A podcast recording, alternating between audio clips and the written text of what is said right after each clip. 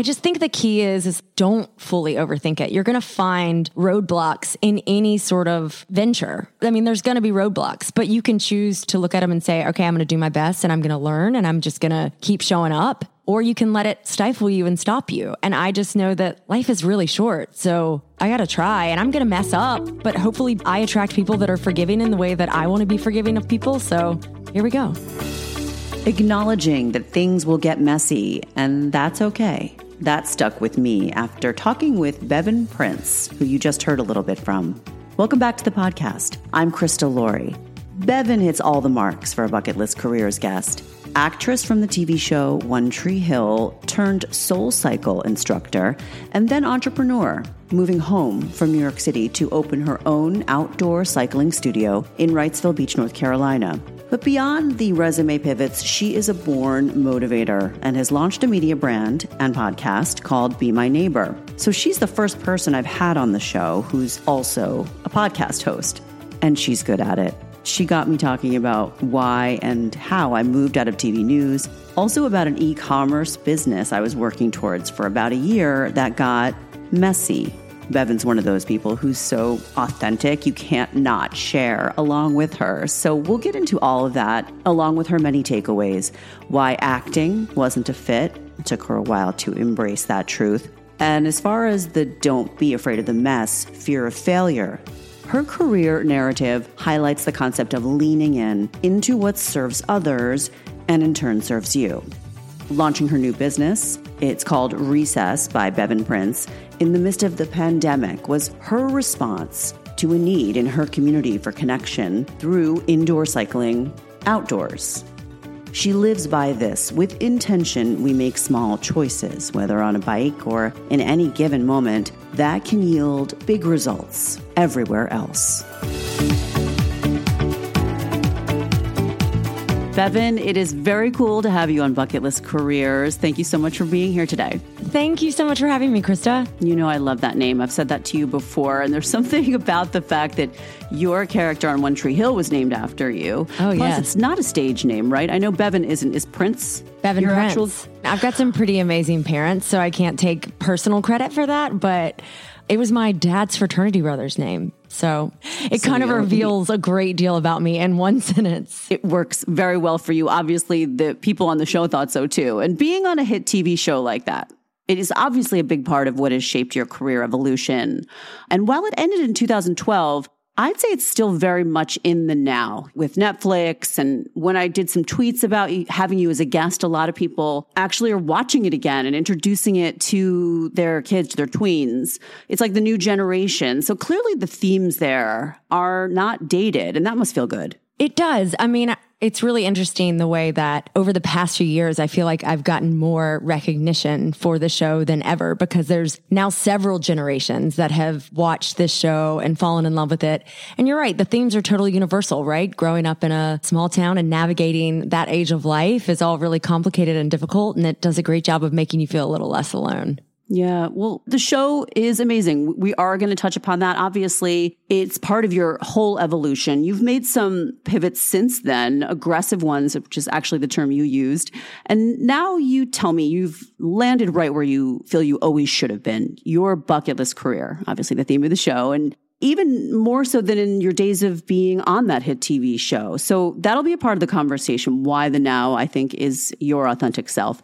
We want to know also just where your head was throughout all of those pivots, because that's how the listeners can learn from your story. It's interesting when I think about the term bucket list, right? Like in some way to me, it kind of implies like you've had this dream your whole life.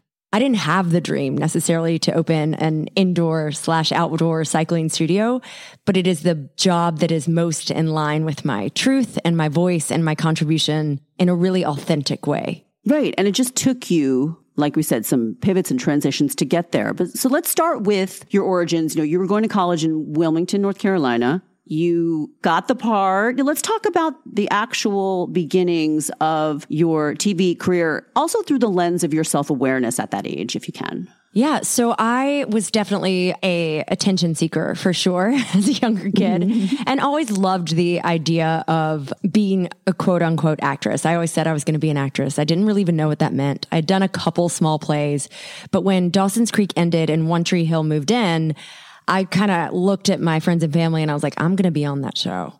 I don't even think I really thought it through. I was just like, I'm going to make it happen. I was interning for the uh, casting office there and sitting next to the guy who was casting the featured extras to be cheerleaders. And they asked if I wanted to be submitted for that. So I said, of course, I've never been on set. And then I think, you know, being away from Hollywood in a small town like Wilmington, I got to know everyone, the cast, the writers, the producers, everyone, and they started to write for me. And it was just like winning the lottery. Because you were not a named character at first, right? No, no, I was just cheerleader girl. so kudos to you for that, right? Yeah, thanks, thanks. You know, it's interesting. I took that extra job that I was making, you know, $75 a day for 15 hours, but I took it really, really seriously. It was in the middle of college. So I was still going to school and trying to finish my degree. And when I went to set though, and they asked me to like shake my pom pom, I took it super seriously. And I think there's something to be said for that. It doesn't necessarily matter what your task is, how you show up, how you do something is really kind of how you do anything. And I think people recognize that and recognize that in me at an early age and gave me an opportunity to kind of step in and try something new. So when the show became a big hit and there was all that attention, especially for someone like you who was totally new to the business, what was the toughest part of that, do you think? I mean, obviously it's all really great because you're in this successful world and you're working with beautiful people and you're beautiful. I mean, everything to the outside world, to all of us is just glam, but there must have been some challenges there. So how did those shape you and how did you navigate that? I think, you know, being in your early 20s is really difficult to begin with. We're all kind of learning who we are and finding our confidence and, and the things that make us confident about ourselves. So being thrown into the light like that, where people will pass judgments and, and have a lot of opinions, I really learned how to develop some thick skin. I mm-hmm. learned how to really stay laser focused on what it is that I'm doing, what it is that I have control over, and kind of let the opinions and comments of others start to fall by the wayside. That's going to be helpful in any industry. What were you feeling when One Tree Hill ended? I'm sure it was emotional for all of you guys. How was that transitional period for you? It's really interesting. I had made the personal decision when I was in college, I moved to Los Angeles in between, I think season three or four, or four or five. We weren't sure if we were getting another season. So I went with everyone on the show back to LA for the summer thinking, you know, maybe I'm moving here. Mm-hmm. And being out there for a while, I got really lucky and I met an incredible group of women. And so I stayed. And there was a point in my life where I had to make a decision with One Tree Hill. They were calling me back for really small, quick one line, two line. And I really wanted to give the full acting thing a try in Los Angeles. So I spoke with some of the producers and I was like, I think if you really need me, if there's like a big story or something like that, I, I will definitely be here but I would like to try to go out and see if I can take on a pilot season and, and hopefully book something like that on my own. So, you know, that's one of those decisions I think back on and go, what would have happened had I not done that? So right. in some ways, I would have continued to work in North Carolina, which would have been amazing, but I would have never had the life experience and the growth period that I had being thrown into Los Angeles at a young age and really having to decide who I am and what it is that I believe in and what it is that I stand for and, you know, find my voice there. So when One Tree Hill, they called me to come back for that last episode, my heart was completely cracked wide open. It felt so incredible to feel like I was a part of the show enough in a way that they'd want me back for that moment. So it was bittersweet, but it felt like it was time to close mm-hmm. the chapter, but it was, um, it was heartbreaking, but it was exciting to see everybody, you know, step out and go on their own. When did you go to New York after LA? So I was in Los Angeles and decided that I was going to start to use my film production degree. So I started working with some executive producers for ABC and NBC for several years. And they were amazing men that just kind of took me in and showed me their process and let me sit in the writer's room and all the things, just giving me exposure to everything behind the scenes, which was really a wonderful experience. Was that when you decided to get your master's in fine arts? That's when I decided because, you know, I was still very unhappy. Even though I was learning all these things and I had a great job and great mentors, I felt unsatisfied. So I asked myself, I said, if I could wake up and do anything tomorrow, what would it be? And I thought, well, you know, I'd really like to continue to act. And then I realized I didn't have a toolbox. So, and that was, uh, that was a really difficult thing auditioning throughout that time in my early twenties without having a skill set and a way to self validate through the audition process. You know, it's tough and I'm sure you understand it. You know, you go in, you do a bunch of work, you audition and then you're on your way. And I had no way to self validate. I had no way to go. I've done my job. I worked really hard. I did enough, leave it and go on to the next thing. I felt like it was almost a, a representation of who I was as a human. Like I wasn't good enough. Well, I think that that level of rejection is hard on anyone, right? When you go in and you pour so much of yourself into an audition or a moment, or in my case, a resume tape. I mean, when you're starting out as a reporter and anchor, you send out hundreds of them. It's very personal, right? And you're a perfectionist too, which I am. We talked about this as well. You call yourself a semi recovering perfectionist, which is great. Cause are we ever really over that? But you're right though. A toolbox is really what you need. Yeah. You need a system, a process to make small, tangible goals, walk into the room or send off or do the tape and send it off. And then you're able to receive feedback on that because you know you've done everything that you could and you're proud of the work that you've produced at this point. So going and getting your master's gave you that, you feel? It was really interesting. I started grad school at age 28. So I was, you know, with a bunch of young 21 year olds, 23 year olds, and they were like, why are you here? You've already done it. You're on a TV show. well, that's an indication right there that you were needing something more that acting wasn't providing for you because you had reached that level of success. Yeah. And so it was, it was a really heart opening process of going back. And I learned so much at SCAD about not just acting, about who I am as a human. Again, all of these experiences and work for me have really been more about stripping off layers of insecurity and finding ways to support and validate myself along the way and, and find a sense of pride. And so I got a great toolbox that I was able to use and I graduated Excelsis Laureate there, which is like valedictorian of the grad school, which is unreal because I wasn't That's ever amazing. super academic, but I was really invested and really excited. And going back to school in your late twenties is super fun because it's your money and you know you're going to work. Okay. So then, so walk us through that phase. You had just graduated. You had a very successful academic experience. You felt more prepared for the next phase. What next? So I moved up to New York and I started working for a producer in New York City. And he did not like the idea of me auditioning. So I was sneaking out. I was making up all sorts of lies to get out for an hour at a time to run over to an audition. And I got really close to booking this one Showtime series. And that was the moment I was like, this does not feel good. The lying, it doesn't feel good to me. I don't feel like I'm supporting my craft or supporting what it is that I really want enough. So I quit and I walked into a bar down the street from me and I said, Hey, I've never waited tables. Can I wait tables here? And she goes, Are you Bevin from One Tree Hill? I'm not kidding. and I said, Yes, I am. And she goes, I think we can work that out. And I was like, Great.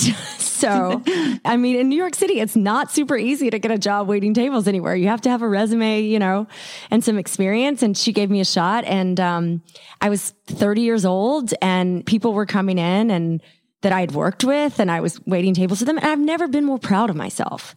I'm the kind of person that's willing to do really anything it takes, anything it takes to get what I want and to make it happen. And so I started waiting tables and then I stumbled into a cycling studio one day at Soul Cycle and felt really trapped in New York. You know, I'm used to being outside. I'm a beach baby and walked in and I felt a sense of freedom on the bike that I hadn't felt in a long time. And I looked up and I said, well, I'm going to do that next. But that's just amazing that you can have that kind of a pivotal moment and embrace it. But do you think it was meant to be actually? I do. It's interesting, you know, in my early 20s, I was like, why didn't I take more ballet instead of doing cheerleading? Why didn't I do more dance? I could be, this could be something I could use in a different way. And then I got cast on a TV show as a cheerleader.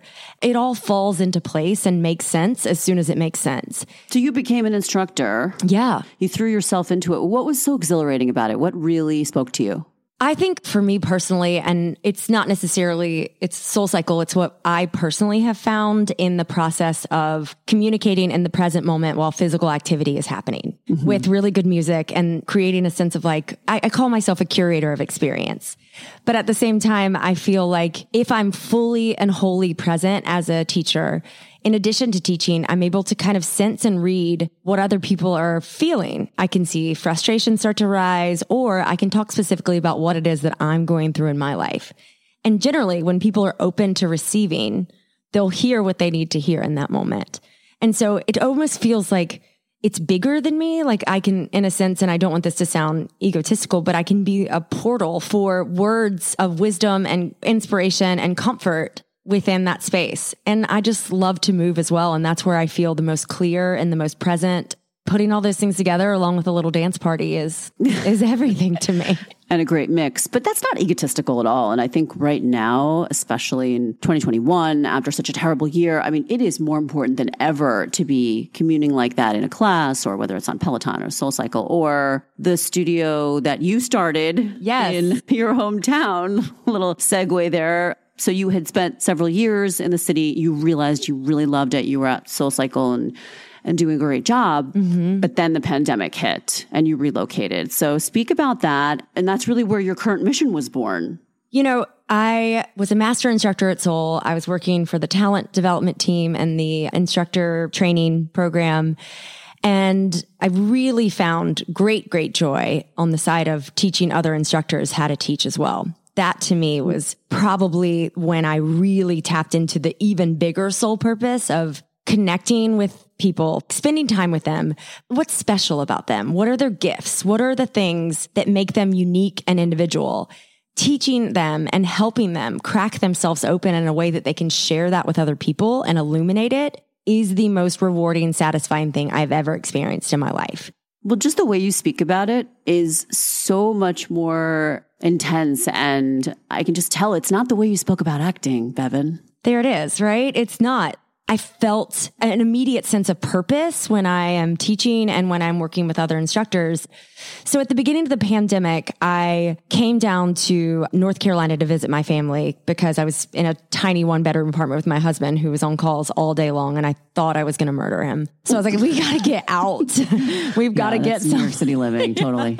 Like, we have got to get somewhere where we can have some space and some open air and we can be outside. Lockdown in New York City is not a good scene. Not good scene. It was pretty, pretty tough. So we packed up our bags and we, we drove down here and quarantined for two weeks. And then I was sitting here and I was like, you know, what am I doing next? First of all, I was enjoying so much quality time with my parents. I haven't spent that much time with them since I was in high school.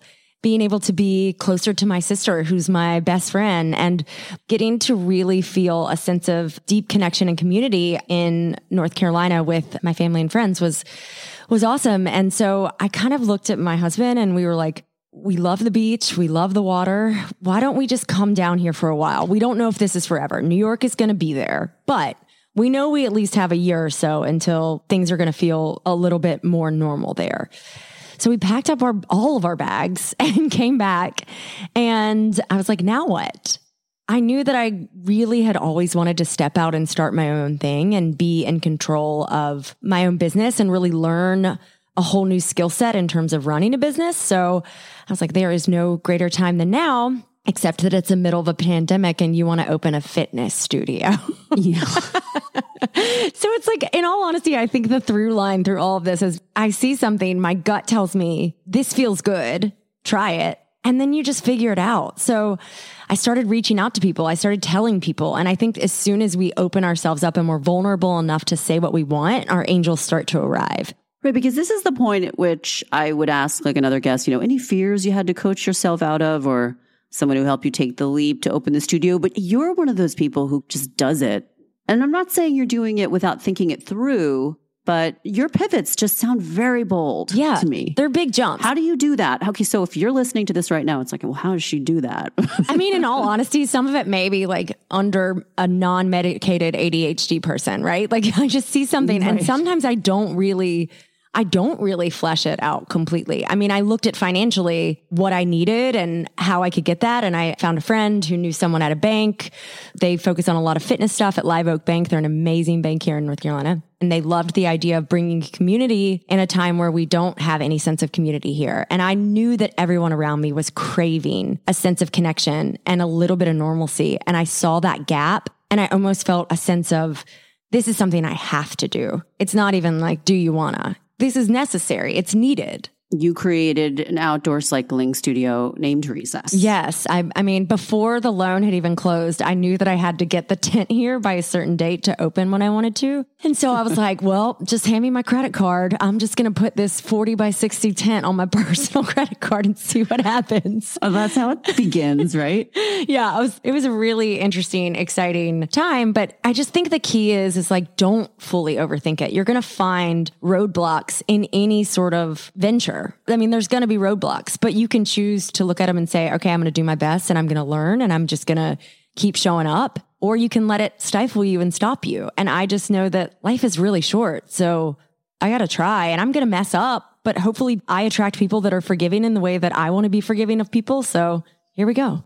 You did have this very public job. You're in the public eye. You're, you're, you're a successful actress on a show. People know your name all over the place. Did you ever have that fear that like this isn't enough for me? And I'll I'll give you a little background because I feel like sometimes that stymies me. You know, I can tell you that a lot of people were surprised that I would want to do a podcast because it's not on camera. But I'm loving it. And it's been a whole journey because I didn't really do podcasts. I had to do a lot of research, but there's so much great content out there. And it was just a matter of me getting past that concern that this seemed like less, if you will. And don't take that the wrong way. Podcasting is amazing, but there is just a lot of authenticity in a podcast that I'm gravitating towards and I love informing people. And that's what I was doing before. Mm-hmm. And I was good at being on the news, but I wasn't really helping people find their authentic selves, right? So I didn't really feel like it truly filled my need. And once I gave up this concern that it wasn't a cool enough job for me. Yeah. Because it's like only a bucket list career if you love it. Yes. And that's it. Like it is interesting though, because I have,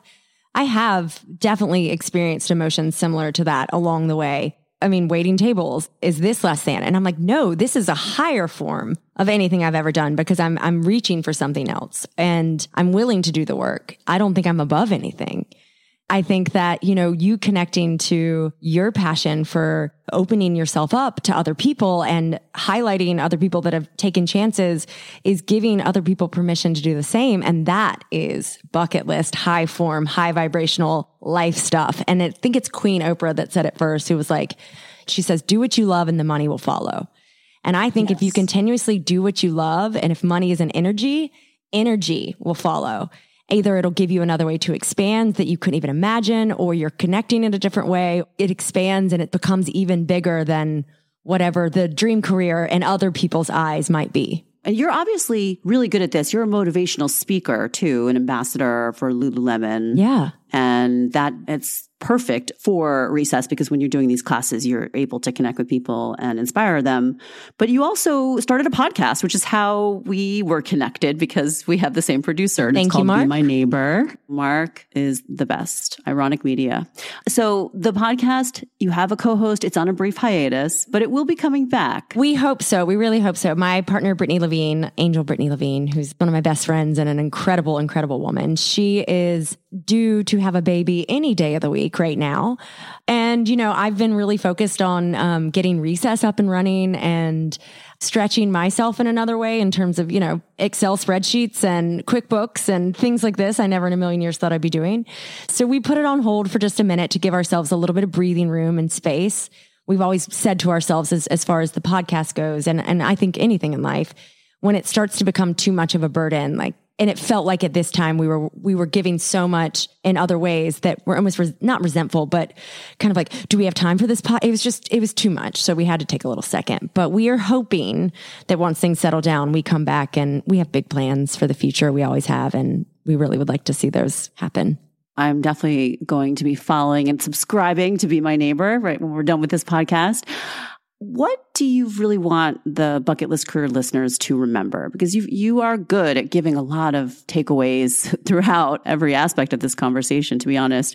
But if you had to, as we wrap this up, boil it down to what about your story do you think you want people to remember and to inspire them and help them remove, you know, the roadblocks that you've been able to? Yeah, I think there's a couple things. One, don't be afraid to get a little messy you know, things look glossy on Instagram and everybody can paint their life in a certain way. But if you want you know, I think about emotions and life on a spectrum. So if I want big, big love, I have to be willing to accept that with that is inevitably at some point probably going to cause big, big loss and big, big pains. And I think the same goes for career. If you want to step out and do something that feels really connected to who you are and your authenticity or, and big in your own terms, then you have to be willing to fail and look messy and have people talk about you behind your back and just keep going. And, you know, every choice you make is not your last. So make one and then pivot. It could be whatever turns you on or excites you right now. Lean into that because it's going to lead you to something else and you just don't know where that is. And I think so many people sit on the sidelines waiting to research enough or to know enough or to have the right education or whatever it is. And you just got to go out and do it. Beyonce didn't wake up like that, and you don't have to either. That's so true. And you're right. You know, while social media does have this whole glossy image thing going on, I feel that there is also a movement towards the unfiltered, be honest. I mean, and beyond no makeup days or whatever, and beyond image, beyond the visual, really sharing things that are not going right or things that are frustrating you. And I think when you say, don't be afraid to get messy, that's what it's about that's how it's going to get you through it. If you need a little validation, don't try to pretend like it doesn't advance your story. I actually, I didn't tell you this, but after my last newscast, I was working on a business, an e-commerce retail concept where I was going to sell anchor dresses. I spent a good year on it, I would say, talking to designers, talking about drop shipping. I had a website for a while. I was really trying to get this off the ground it just didn't feel right, Bevin. I think that one of the reasons I was most worried about dropping it was because I had told people about it already. So what? So what? Who cares? You pivot and you move forward. And then I found this. So wait, my question is what about it was not right for you? And then what did you learn mm-hmm. now looking back on it? Because that is interesting to me because I don't feel like anything's an accident either. Well, the theme of it and the concept was it's really hard to find the perfect anchor dress, right? And there isn't a specific line that makes them. You just have to kind of go through and finding the right price point is also challenging for all these women at various news markets throughout the country. They're not the Today Show and Good Morning America. You know, those hosts are just fine with their clothing allowance. But. I was trying to help all the girls who are starting out, not making a lot of money, find anchor dresses in one stop shopping. And the concept was good, but I just felt like, was I truly a fashion type? No. And, you know, when I first approached the business model, I wanted to sell them, but not design them because I didn't think that was where my true talents and passion was lying. Yeah. When I realized that the drop shipping model, which is where you just sell and you don't design, wasn't quite right, I, I had to decide if I was going to design. I looked at myself and I said, you're, you know, you're getting too far away from who you are. Yeah. And I'm not afraid to talk about it now. For a little while, I just stopped talking about it. and people would be like, how's that business going, Krista? What's, you know, what's up with, it was called On Air Outfitters. And at this point, I'm like, I'm ready to talk about it because I've realized that it was all part of the path. And you don't ever see anyone who is quote unquote successful that hasn't taken a lot of chances and thrown themselves into a lot of different arenas and then just said, you know, this one's not it. I'm going to go on to the next one. Or, I gave it a good go, but it didn't work. So I'm going to try something new and recognizing that and you being honest about it is going to help people greatly to say, it's okay. I can walk away from something and I can try something else. And look at you now. A hundred percent. Oh, it was so much fun to do this with you. I'm looking forward to hearing more about Recess and tell us where people can kind of keep up with you. Instagram, or obviously we can be a part of Be My Neighbor and subscribe to the podcast. But where can we find out about all things Bevin Prince to stay current? I'm I'm pretty terrible with social media, but that is the medium I use the most. So I would say it's uh, Bevin A Prince on Instagram, and then there's Recess by Bevin Prince on Instagram, and then Be My Neighbor podcast on Instagram. So all those things are are places where I'll do my best to keep updating and trying to be a little bit more vulnerable and open up about who I am yes. on that as well. So I'm I'm learning, and we're all trying and growing.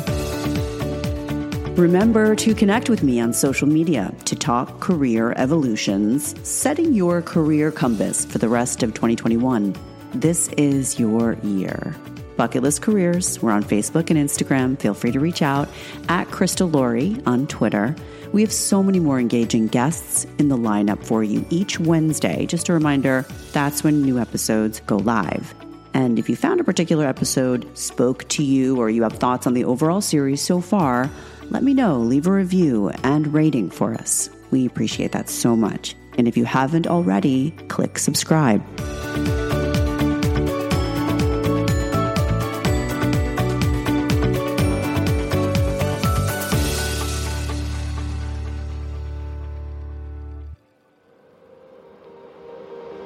An ironic media production. Visit us at ironickmedia.com.